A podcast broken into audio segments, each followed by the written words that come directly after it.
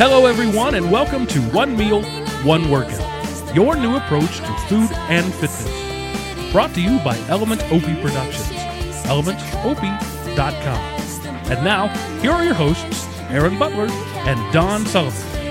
Hello, everybody. This is Aaron Butler here, bringing you the next installment in the One Meal, One Workout podcast extravaganza. Uh, today, we're going to be talking about uh, fitness and health by the numbers. Uh, hopefully, by the, by the time this comes out, it'll have a more clever title actually on the podcast. But that's all I can come up with for today.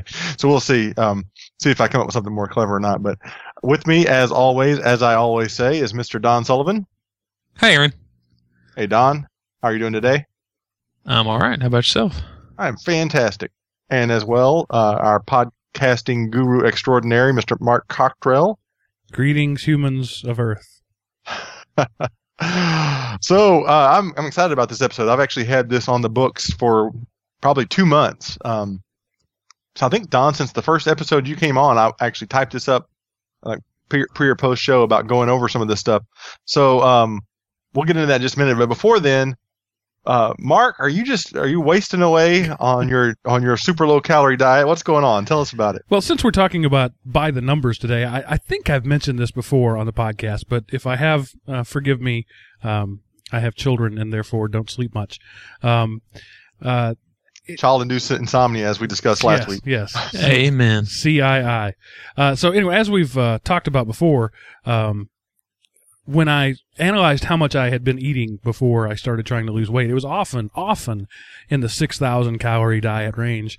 Um, and, and an app that I, we've talked about on the, the, uh, when we did the fitness tech thing, the calorie counter app, uh, has a little, um, calculator thing. And I don't put a lot of faith in those things, but they are good round numbers, you know? Um, uh, so you put in your age and your weight and your height and your basic activity level, and it tells you how many calories you need to sustain that weight, or how many calories you need to lose weight, or how many calories you need to gain weight. So at my height and my weight, my losing weight, my rapid weight loss, rapid weight loss calorie intake is 4,000 calories. Um, which, you know, makes sense because I had been eating more than that. So Yeah. if I cut it down to only for only four thousand calories, what is that, Aaron? That's like three and a half Big Macs a day. Yeah, you Um, could you could eat. So I mean, to put it in numbers, you could eat. Um, let's see, round numbers. You could eat forty eggs, uh, if you wanted to. So you could have, you know, A Four three dozen eggs. egg do- omelet. four eggs every hour for ten hours.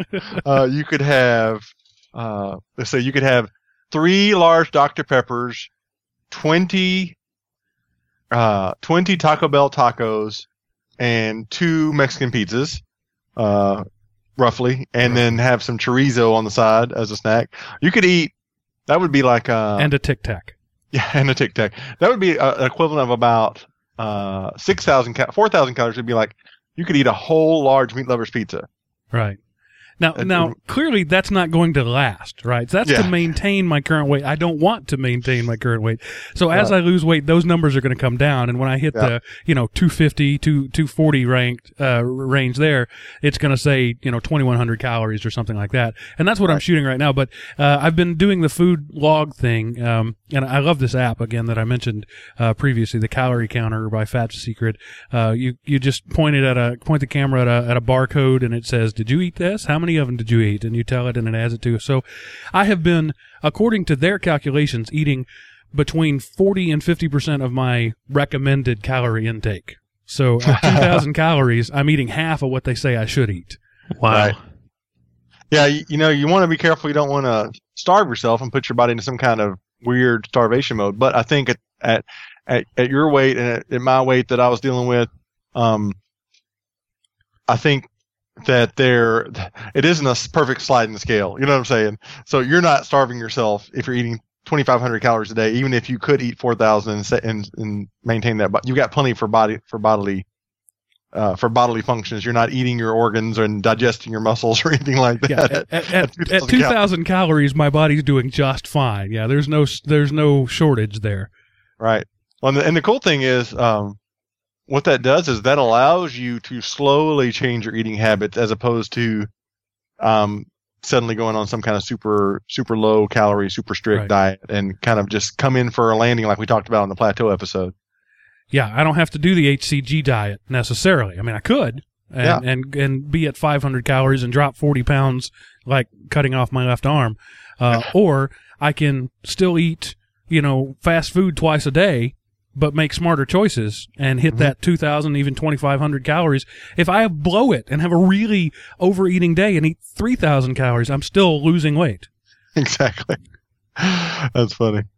Well, on a on a uh, totally changing gears here, um, I just wanted to point out to all of our listeners out there that knee pain stinks. I, uh, I, Amen.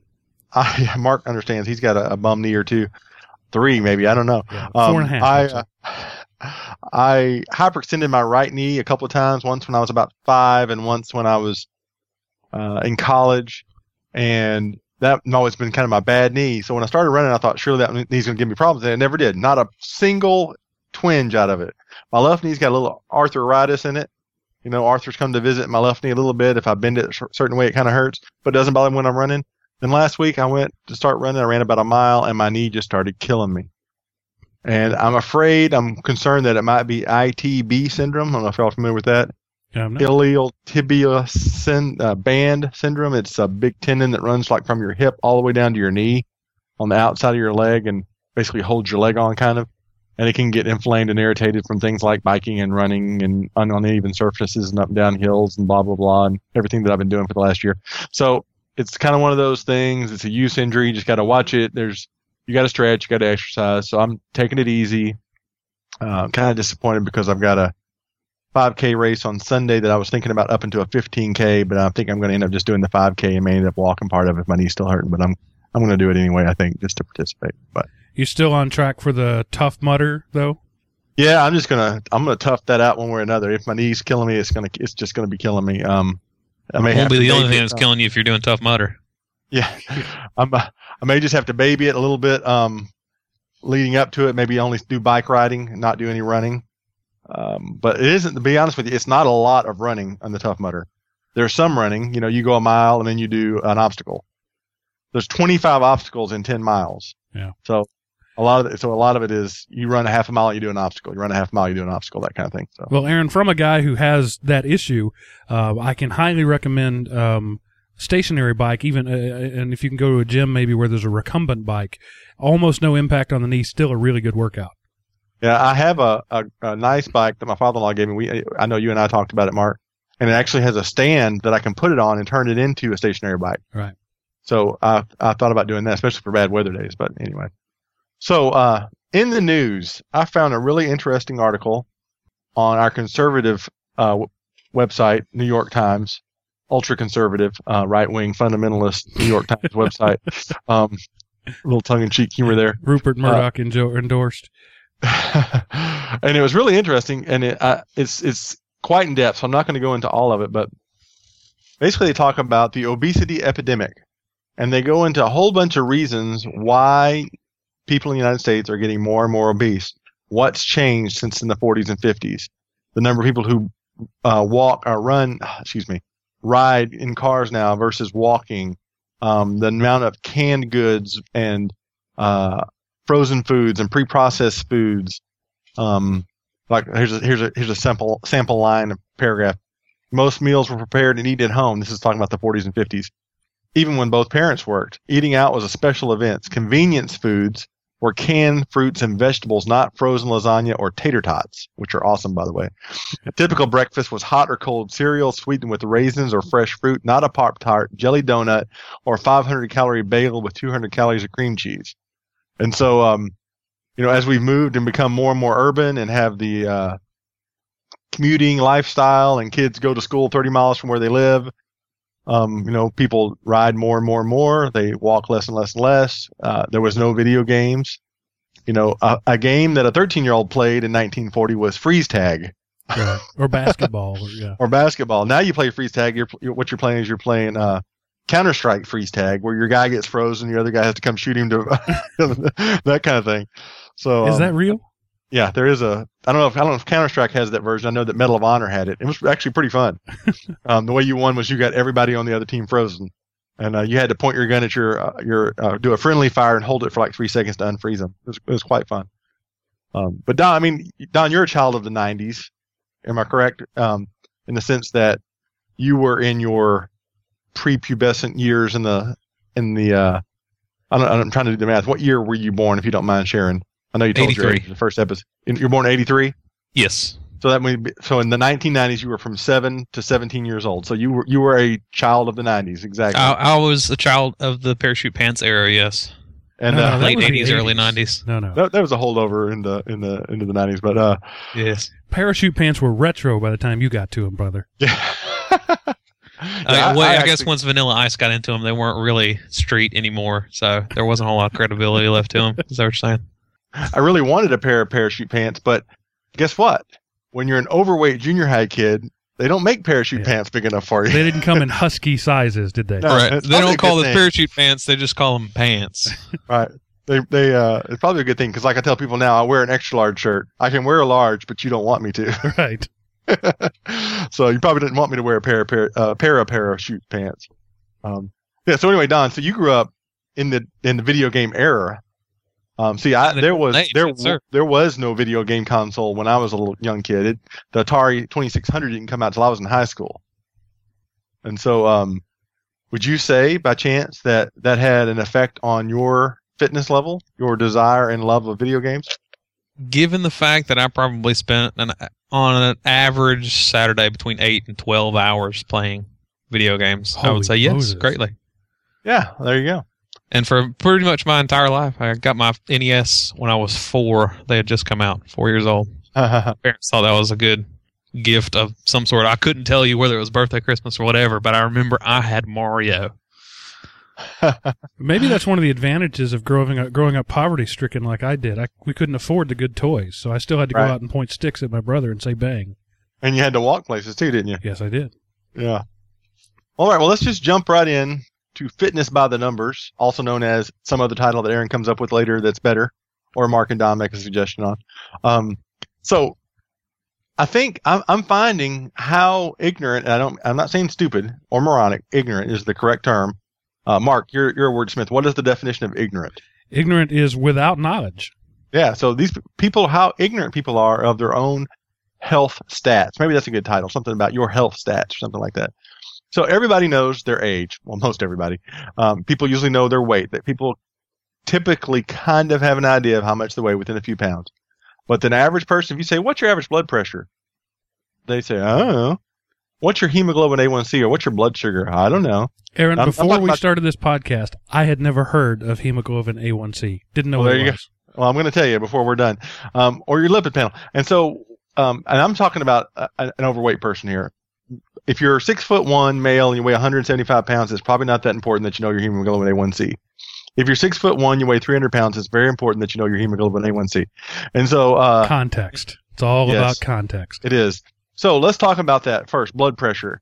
I am not a physician, nor do I play one on TV. Ha ha ha. Thank you for the for the overused joke, Aaron. You're welcome. Uh, what I would recommend is almost every insurance company will pay for an annual wellness visit. They call it nowadays, or a physical. Uh, if you're um, if you You used to call it a checkup, right? yeah, they used to call it a checkup. Now they call it a wellness visit. It's preventive medicine. And um, you can go down to Walgreens, stick your arm in the cuff, unless you're a big guy, then it won't fit in the cuff, and those aren't that accurate. But you should get your blood pressure taken at least once a year if you're overweight, any of, of any amount. Really doesn't hurt, period. But um, I would say get it done once a year, every six months, because what you might find out is it might be fine one year, and then it might be bad the next year. Uh, and so a good quote unquote um, blood pressure is 120 or below for systolic and 80 or below for diastolic. So you always hear the numbers thrown around. BP, you say 120 over 80. This guy's blood pressure is 75 over 20. We need some epinephrine stat. Things like that on, you know, on TV shows. What that is, is one is the blood pressure when your heart's squeezing. The other is when the blood pressure when your heart is not squeezing. So it's the thum thum. The high pressure is the most pressure in your veins. The low pressure is the least pressure. Both the numbers are have have um, different risks uh, associated with them.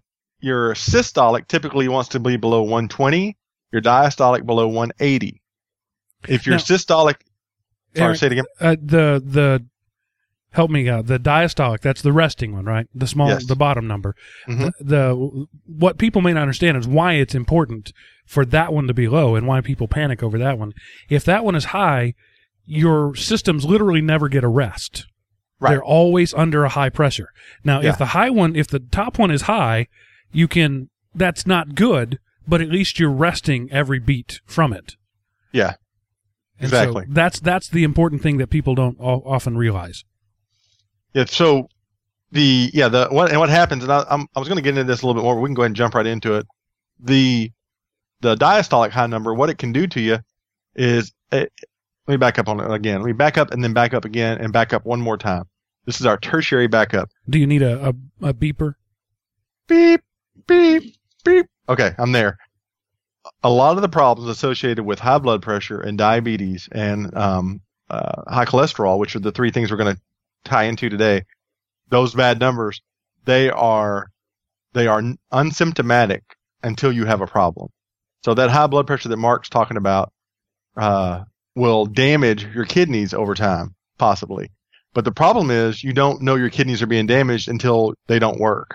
I don't remember the number off the top of my head because, like I said, I'm not a doctor, but your kidneys only have to function at like 15% or 20%. In other words, you start out with 100% kidney function. You don't even know your kidneys aren't working at 100% until it gets down to like 15%. So you've already damaged them 85%. I don't remember the numbers, but so it's one of those silent killers. And the same way with your blood sugar, you don't know that it's causing problems until suddenly you can't feel your toes, or suddenly you start having eye problems, or you start having uh, atherosclerosis, which is hardening of the arteries, and it's very hard hardening for me to say. Um, so all three of these main things we're going to talk about, these numbers that we're going to talk about, all do things to you that you don't know are happening until you've already got damage done, which is why you need to monitor them. So your BP 120 over 80 or below would be great. Uh, my blood pressure, whenever I decided to make a change in my life, was averaging 145 over 92. Both of those numbers are what they call hypertensive or high blood pressure. The hypertensive is the fancy word for it.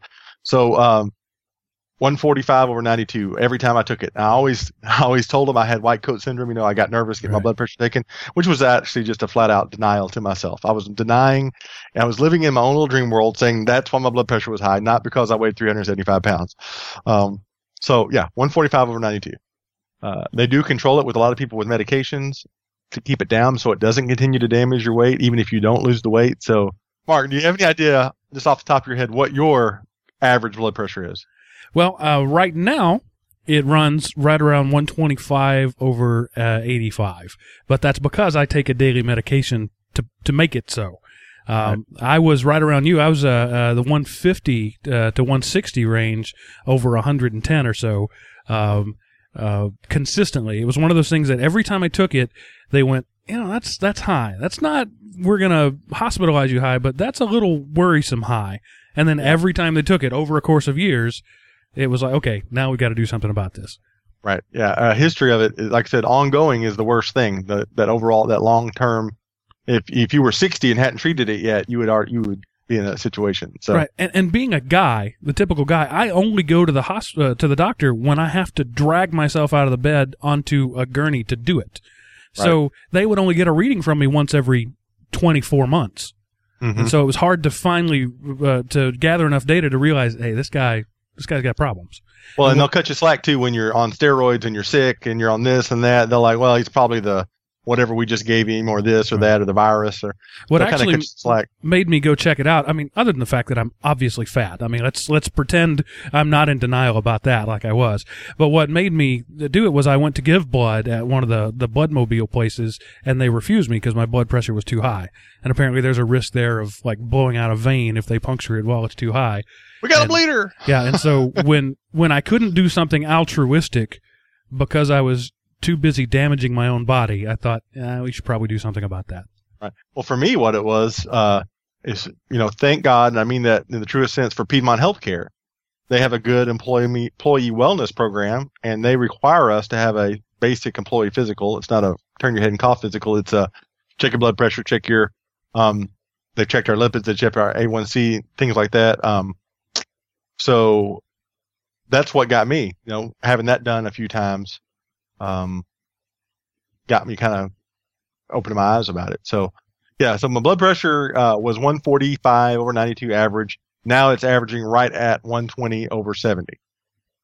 75. It, and it's amazing. In three months, I'd only lost about 40 pounds, uh, 45 pounds. I was still over three, well over 300 pounds.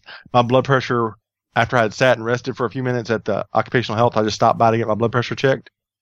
That day it was 111 over 71. And I will tell you, I almost cried when she told me. I'm, I'm not joking how much my blood pressure came down. I danced out of there. And so Like! I think most people have that that tipping point somewhere in there where you go from normal to high, and you Yep. just happen to hit that fairly early. Uh, Yep. You know, I've lost sixty pounds and still haven't hit that yet.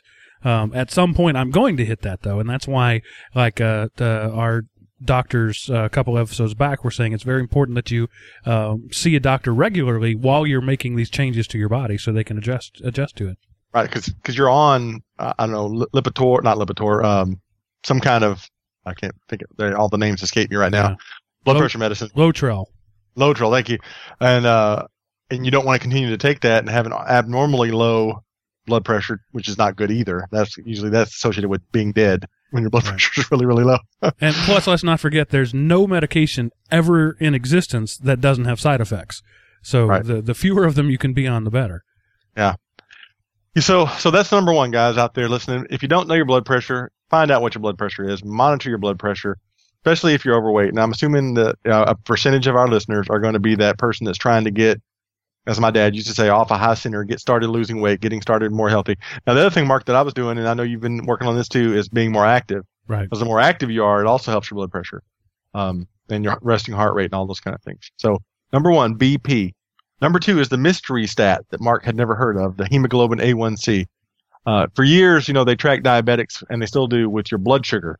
They poke your finger, they poke your arm, and they they, they stick it on the little strip, and your your glucose is 160 or 130 or 220, and they have numbers, and people kind of get associated with those numbers as to what's good and what's bad. But to get your real blood sugar level, they do they used to do a fasting, 24 hour fasting glucose test, and uh, or they would do a glucose tolerance test where you would fast, they take your blood sugar, then they would make you drink a sugary drink, and then they take it again, and those kind of things. Well, I don't know how long ago they they discovered this, but they figured out there's this thing called the hemoglobin. It's called hemoglobin A1C.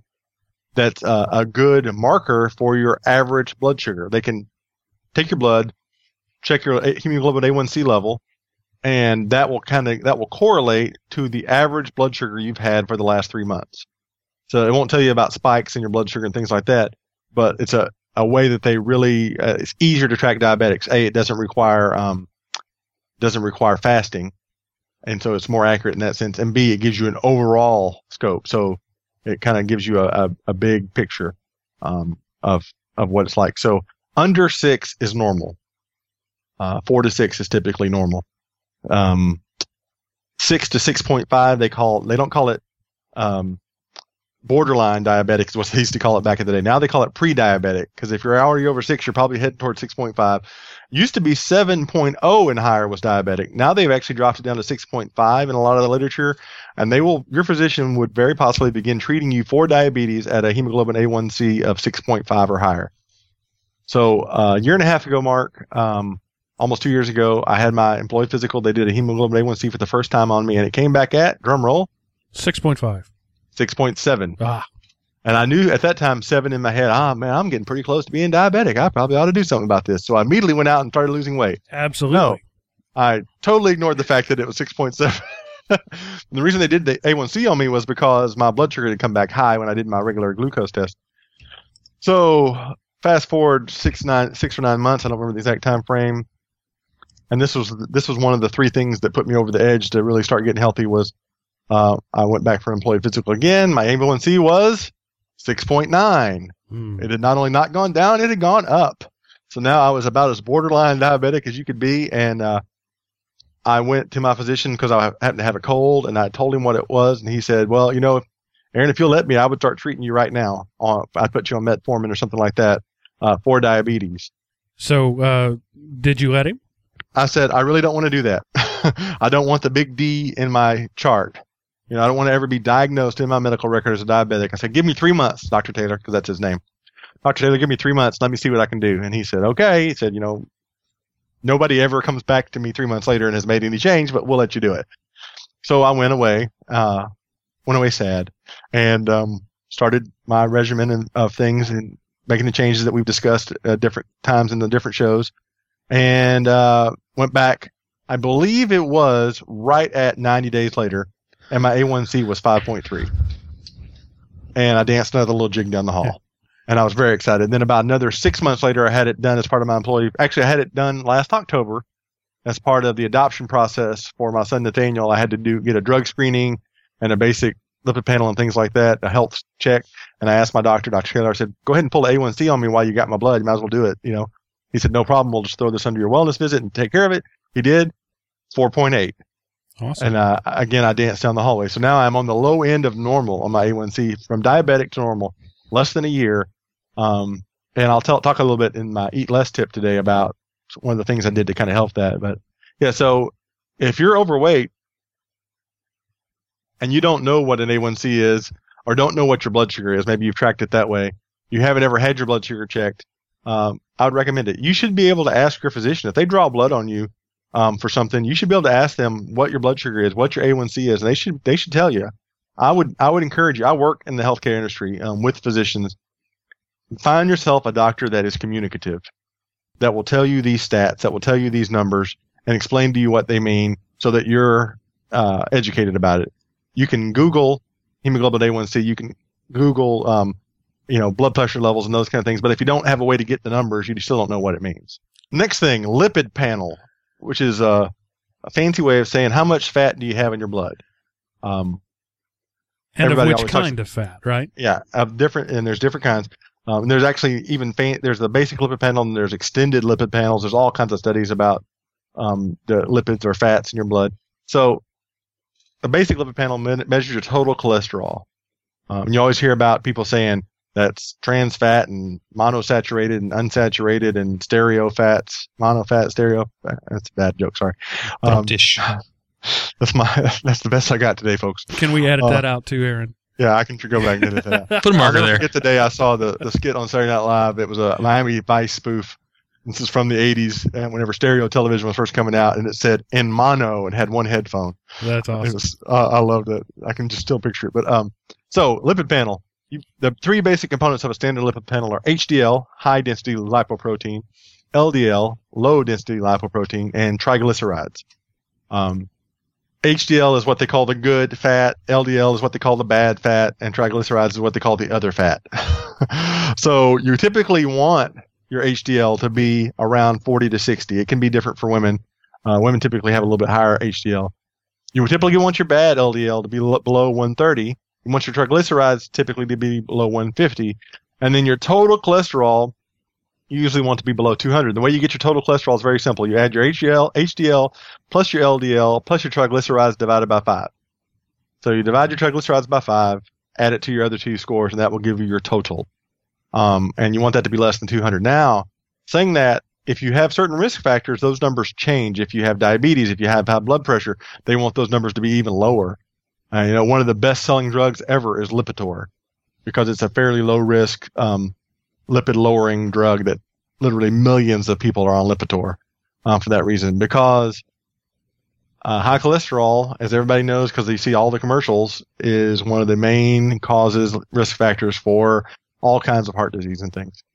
Um, so if you don't know what your lipid, if you don't know that you're, if you, I'm not, I, I'm not as tied up on, um, Mark being able to quote to me, my HDL is this, my LDL is this, my triglycerides are that, my total was this. I'm not, I'm not worried about that. But Mark, I would be interested to know, does Mark know if his cholesterol is good or bad?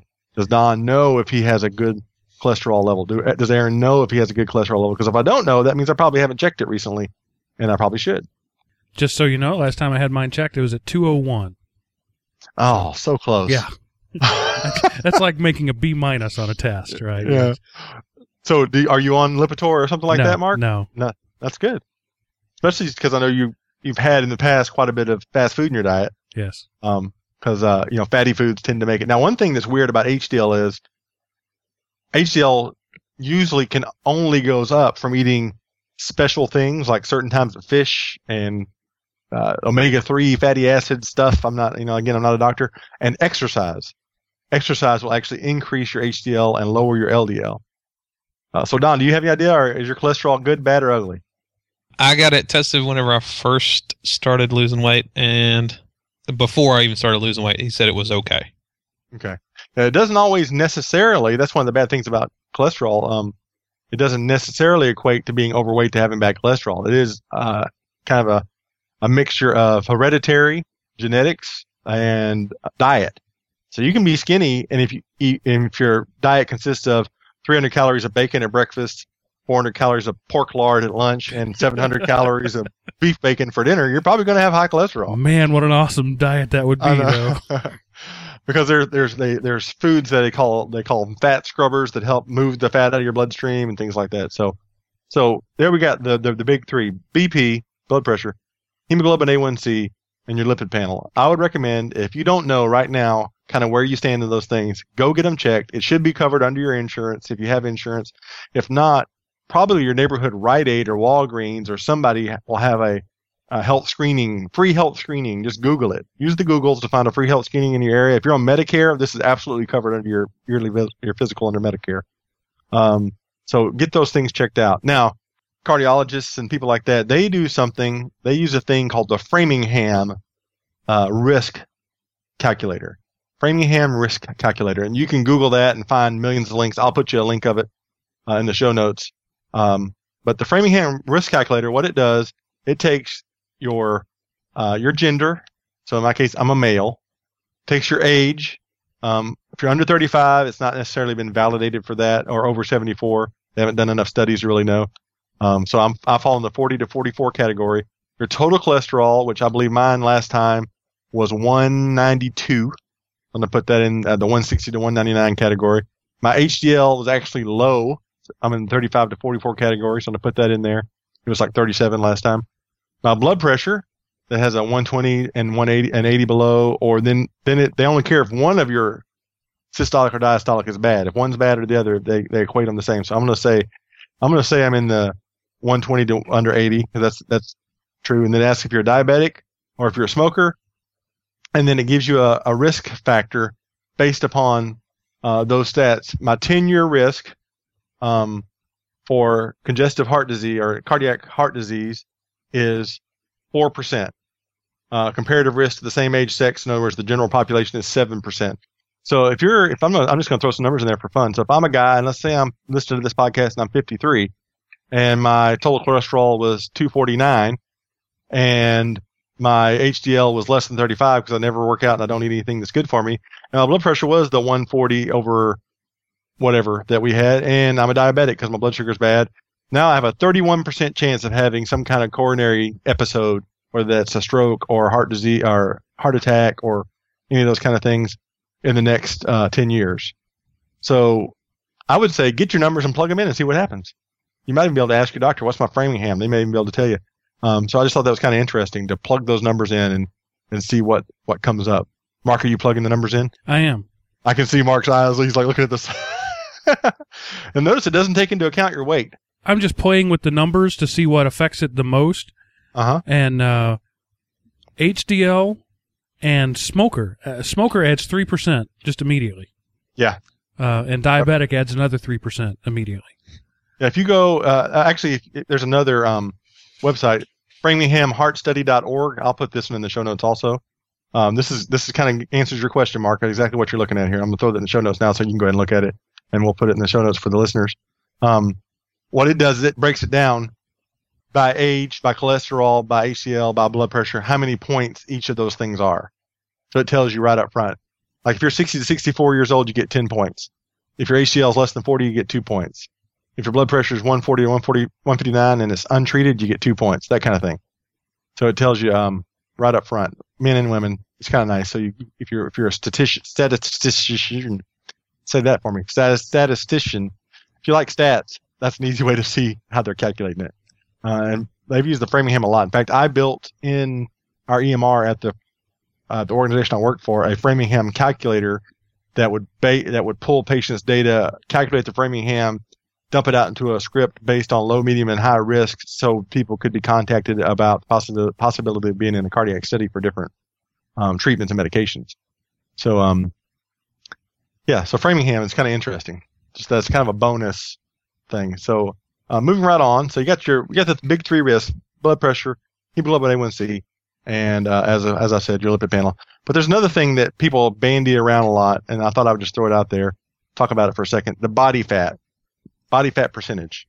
Um, I started out, my body fat was 42%. So that means almost half of me was fat.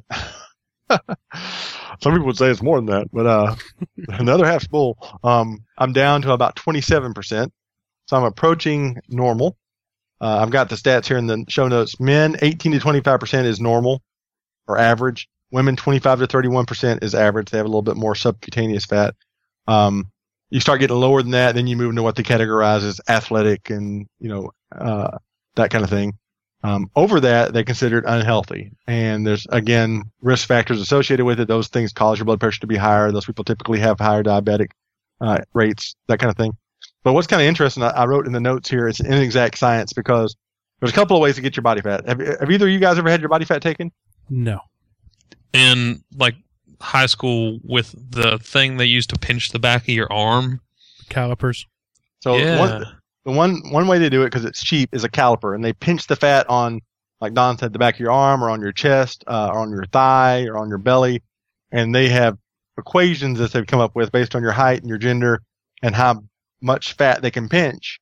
Um, what your body fat is. It's just it's just average r- estimates based upon people. Yeah, it's like an Uh, actuarial table of fat. Thank you. Um, and see, for me, I've always had thick skin. So it was really funny because the guys that when they were doing mine in college, they almost couldn't caliper me on my chest because they couldn't get it to to pull my skin up. And I, you know, even when I was really fat, my skin was still fairly taut and thick. I didn't never have the the gushy fat in most places, just in my belly. Um, but another way to do it is electric electrical current. What they do is they either stand on two plates and the current passes up through your legs and back up through one leg and down the other leg, or you hold a thing out in front of you with your hands and it passes through one arm and back. And muscle has a different resistance level than fat. Again, based upon tables and things they've done, they use that to calculate your based on your height and your weight. Yeah, and you can buy um, scales at the Sharper Image catalog that have Exactly. those little things in it. That's that's a fairly inexpensive and easy way to do it. Exactly. It's also And- inexact. Yeah, exactly. It's not as it's more exact than the calipers usually, but again, it's inexact because since it's only going through your arms or only going through your legs, it doesn't take into account people who have abnormal levels of body fat, whether it's extra or or less. You know, they maybe have fat arms and not as fat a belly, or they have a huge pot belly but fairly thin arms. Um, and uh, so again, inexact. Submersion has kind of always been the holy grail of it, uh, where they stick you in a tank of water and see how much water you displace. and calculate it, you know, so basically your your total density. But again, that's still some formularies. So the the the kind of the newest thing is uh, it's a, like a body scan, like an MRI type scan that they do that can actually target the areas of your body that are fat and really using real science tell you that. But it's super expensive for what you get. So if you're interested, do the electrical current. I do it because it allows me to track change. I don't really go by the fact that I'm 27%. I don't really care about that, but I know that I've gone from 42 to 27 using the same device in the same manner.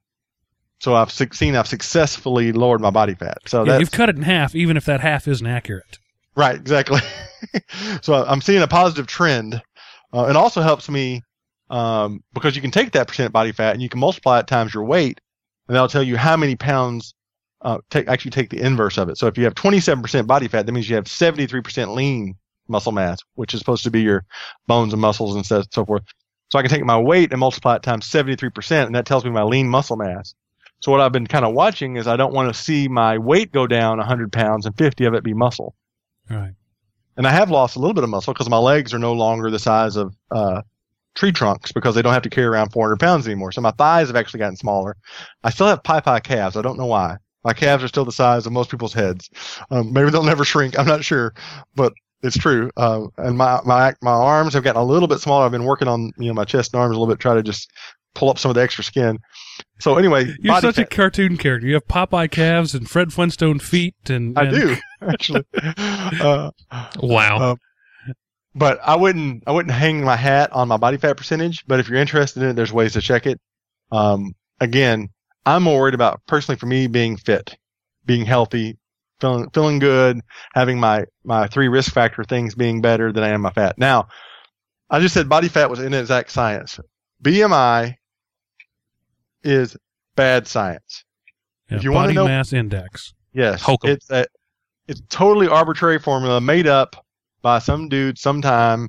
They use it for all kinds of things like insurance. I can't. I'm shocked that people still use it for stuff. Um, if you just Google BMI is a crock, you'll find all kinds. Now, Aaron, wait a second. You're you can't tell me that my Wii does not know whether or not I'm healthy. That thing came with a scale and it bounces around on the screen and tells me how much I weigh and then it tells me that I'm overweight. calculating, calculating. Well, see, BMI is, I don't want to steal your thunder, but it's oh, basically for it. how tall you are versus how much you weigh. Plain and simple. So you take the average um, uh, WWE wrestler with his super ripped body that could bench press a small truck, and according to his BMI, he's morbidly obese. I mean, it's like, for example, here's one of the formulas. There's multiple formulas out there. It was developed in 1830. To give you an idea. I think we may have learned a few things since 1830. Uh, I'm going to read it right out of the wiki, so it's got to be true. It's a heuristic proxy for human body fat based on an individual's weight and height. BMI does not actually measure the body fat. It was invented between 1830 and 1850, not discovered, but invented by Belgian polymath Adolphe Quetelet during the course of developing social physics. So, uh, one, one, one formula they use for it is your mass in pounds times 703 divided by your height in inches squared. so, yeah, That sounds very scientific. Exactly. So there's there's actually a whole um, photo blog of, of BMI people. It's like this person's obese, and it looks it's like you know an athlete. This person's normal, and she looks like she weighs like 14 pounds wet. This person's normal, and she looks normal. This person's uh, healthy, and, and they look like they're maybe 30 pounds overweight. And I mean it's it's it's totally arbitrary. So what I tell them, because when I do my body fat thing at my employee physical thing with my with the thing that I hold that runs the electrical current through me, it also spits out your BMI as part of it does. And I just tell them, they tell me, and your BMI is this. And I was like, okay, I don't care. Yeah. That's made up. and they're like, what? The BMI is made up. And I actually had a nurse say that to me. What do you mean it's made up? I said, uh, uh, a, uh, a guy in the 18, early 1800s said, if we take your height and divide it by your weight times two squared, it'll give us a number that tells you how fat you are. Well, no, it doesn't for a certain subset of average people, it'll give. If you're right in the middle of the bell curve, it'll give you. It'll tell you that you're in the middle of the bell curve. If you're outside the bell curve, you're out of luck. So I'm telling you, from Aaron's point of view, feel free to spit on your BMI and ignore it in all other ways. Kick it to the curb and chastise it. Don't even worry about it. If your blood pressure is good and your A1C is good and your lipid panel is good and your body fat's coming down and you feel great, don't worry about your BMI. Yeah, a five second glance at somebody will tell you more about their health than the BMI will. Right. And I'm just praying for the day that it just goes away. It becomes, uh, you know, the dodo, dodo bird of of uh, healthcare because it, it needs to be extinctualized. But Aaron, Wii Fit cannot calculate my lipid panel. What am I supposed to set my goals on? Calculating. Uh, I don't know. Uh, maybe on how many body, how many planks you can do on it. I don't know what they're going to do. Yeah, the BMI is just crazy. Don't do it. Just step away from the BMI. It won't. It won't calculate my planks. It knows how many you do because, like, when I tried to do the planks the first time, it said, apparently this exercise was too intensive for you. because I only did like four.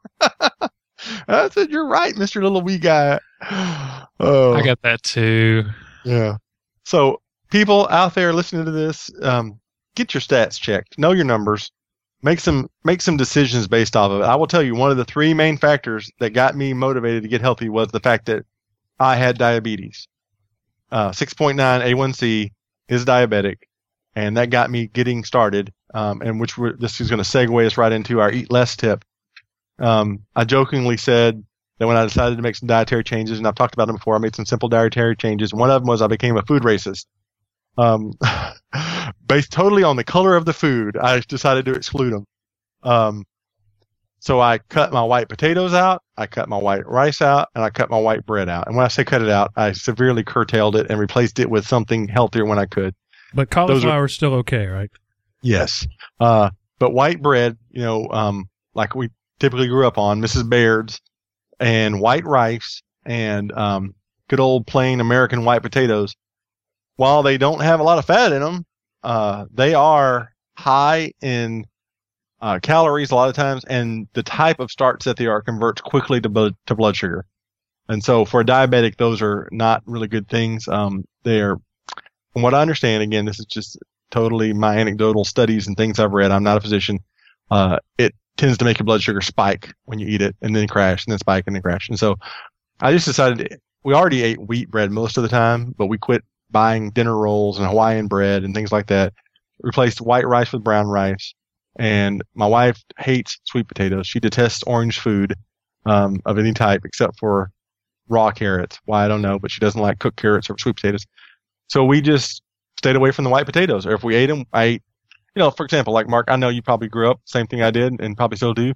Roast potatoes and carrots, right? Absolutely. Put it in the crock yeah. pot and cook it all day, and it tastes awesome.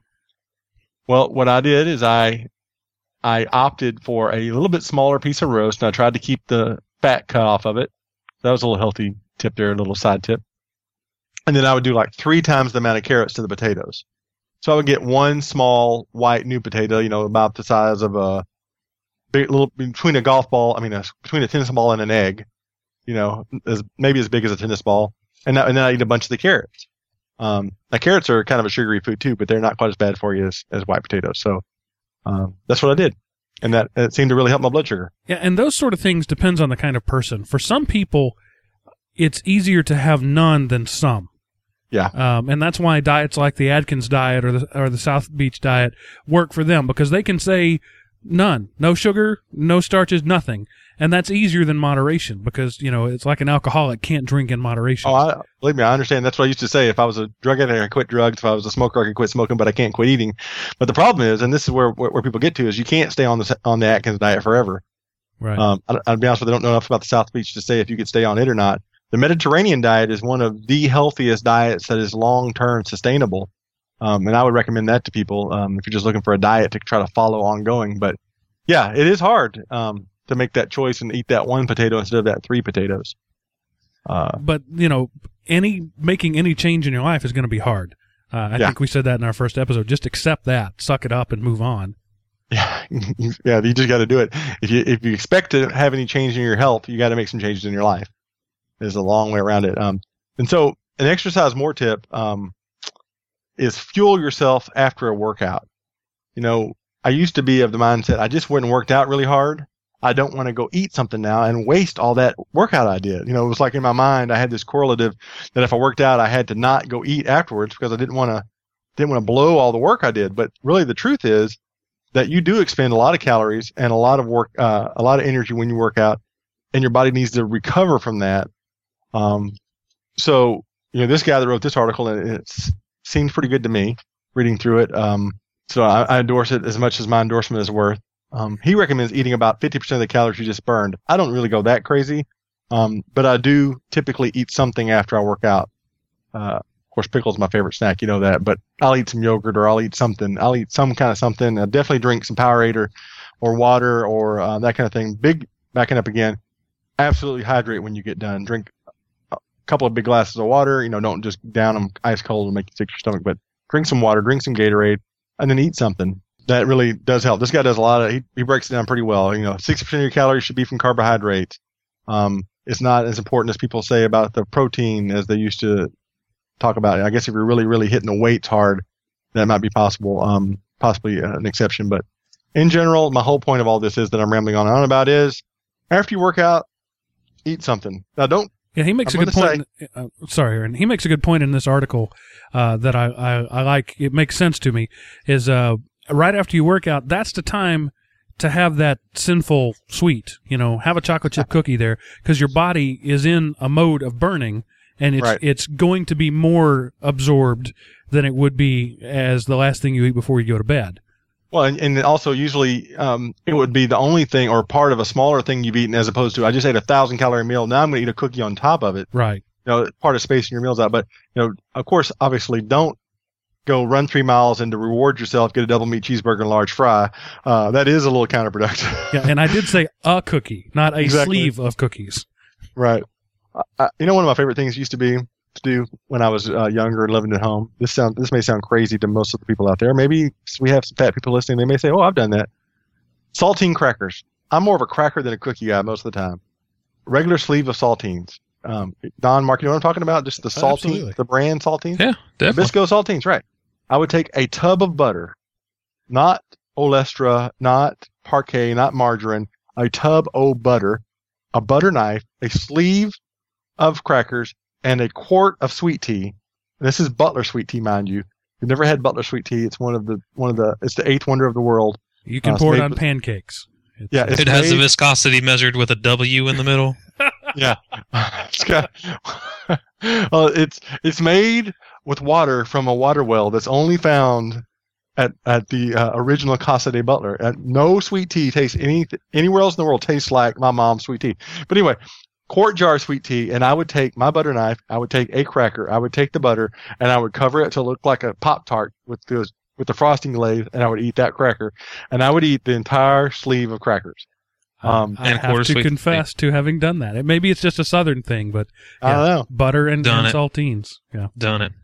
Done a sleeve of Ritz and peanut butter as Yeah. they, never done, recently never done than a I whole really sleeve could. of grits with peanut butter. I've done a whole sleeve of grits. I mean, uh, Ritz, but um, I've also done a whole sleeve. Even though I just said I'm a cracker guy, I've done a whole sleeve of uh, of Chips Ahoy um, chocolate chip cookies and a quart glass of milk also before too. Um, but anyway, after you work out, fuel yourself. So Not with Oreos. no, yeah, not with a whole bunch of Oreos, maybe one or two. But just watch them. They're, they're high calorie, I'm telling you, especially those Neapolitan ones, right, Mark? 110 calories per double decker. So, Don, Mark, you got anything else before we uh, tell people how to find us? Uh, just one quick anecdote. You were talking about the Wii Fit, Don. You you seem to uh, be very fond of that. Uh, I bought. Well, I'm gonna have to go with the Zumba now because The the, Wii Fit's not doing it for me. I, I bought my wife a Wii Fit um, for Christmas. Now that's a dangerous thing, guys. Don't go buy your wife uh, weight loss stuff for Christmas. But she had asked for it specifically. The year Um, before, did you get her? The year before, did you get her a new laundry basket? And yeah, an ironing And a board, membership to. Costco? Yeah. I got her an ironing Vacuum board and cleaner a new and frying pan. Yeah. Um, no, but anyway, she asked for it, and so I, I actually made her sign a contract that said I will not divorce you if you buy me a Wii Fit for Christmas. Um, but uh, she doesn't like it, and here's why. She had been doing uh, the Jillian Michaels 30 day shred thing. You guys familiar with that? Jillian I'm Michaels. Jillian Michaels, yeah. She's one of the the chicks from The Biggest Loser, and this workout is it's not the insanity workout, but it's pretty insane, and it's three levels. And she had been doing this for several months, and in 30 minutes you work all your core body groups, and it's just uh, there are really fit women who do these videos with her, and they're panting and barely standing up at the end of it. And she had worked her way all the way up from level one to level three over the course of about a year. Uh, lost about 70 pounds in the process, uh, along with some dieting, did, you know, all that sort of stuff. And then she gets on the Wii, and it takes her an hour and a half to do less of a workout. So, Yeah, it really is recreational, like people. It's not a weight loss program. Uh, what's really funny is the first time I got on, after I have already lost 120 pounds or whatever, it's like, oh, you really need to lose some weight, you know? it's like, how about a little encouragement here, little wee guy, you know? yeah, his little shocked oh always got to me every single time. Right. And then it, you do the test, and then the guy leans over and shakes his head. Oh, like, oh come on now. Give me a little love here, wee. So, Mark, um, interwebs, hit us with it. elementop.com. Find other podcasts, find forums for this show, uh, find good people just like yourselves.